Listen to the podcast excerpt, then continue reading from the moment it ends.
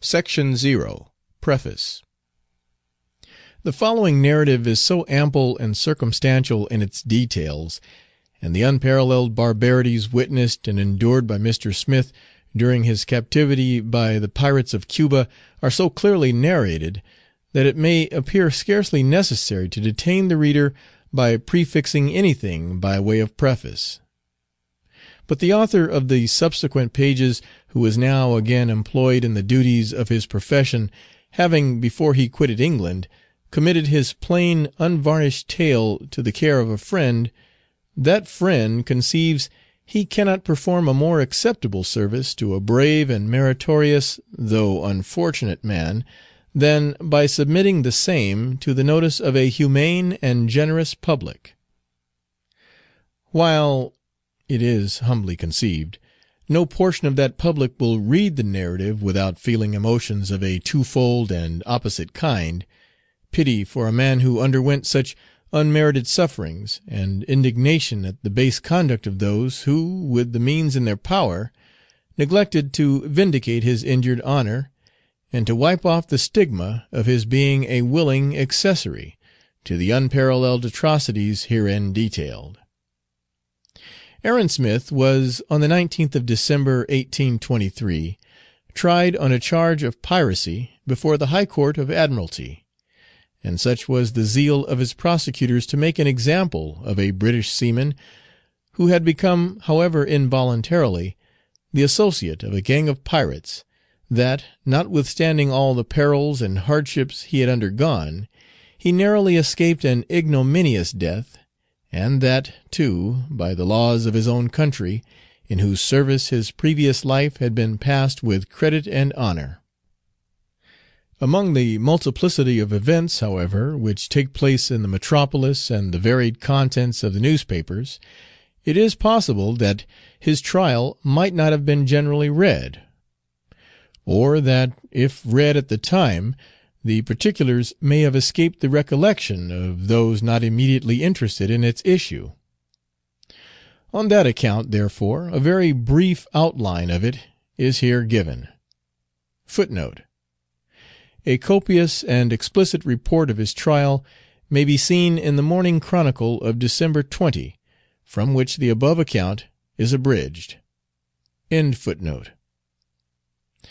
At the High Court of Admiralty, Friday, December 19th, 1823, Aaron Smith took his trial, being charged with seizing the ship Victoria, the property of Hyman Cohen and others, and stealing 636 barrels of coffee, value £5,000, and 100 barrels of coffee, value £1,000.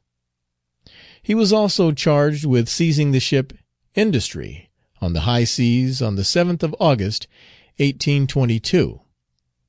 Several witnesses, seamen and others on board the ships just mentioned, were called in support of the prosecution, who severally deposed to the active part taken by the prisoner during their capture.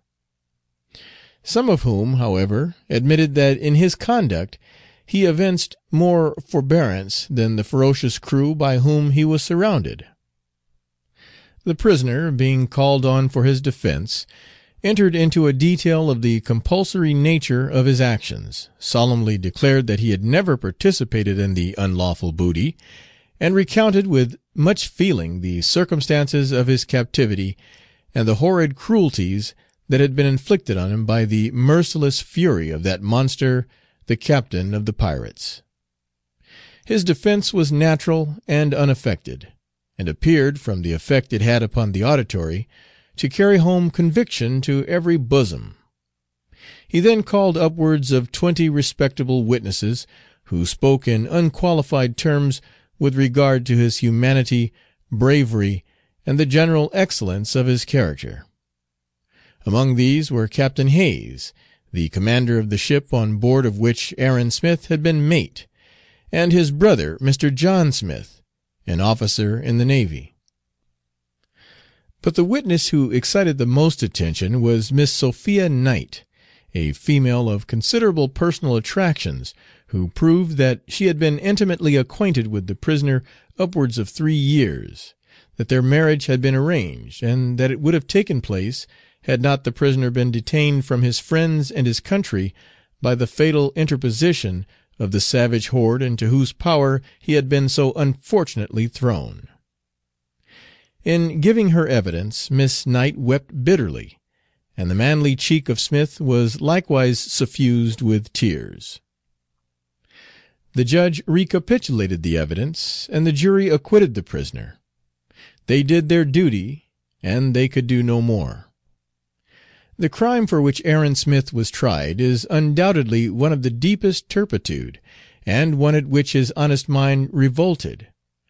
But those who peruse the following pages will see that he was so completely in the power of that demoniacal crew of pirates, so involved in the meshes of their inextricable net, that neither bravery nor artifice, neither skill nor enterprise, could effect his deliverance. While groaning under the weight of his own sufferings, and looking forwards only to the means of escape, he was compelled to assume an air of satisfaction, and to join in the desperate acts of those freebooters. To elude their vigilance, and to avoid the terrible effects of their vengeance, it was imperative on him to act precisely in the way he did act. Any other line of conduct would, in fact, have subjected him to a horrible death, preceded perhaps by tortures at which the stoutest heart would have trembled. Preface.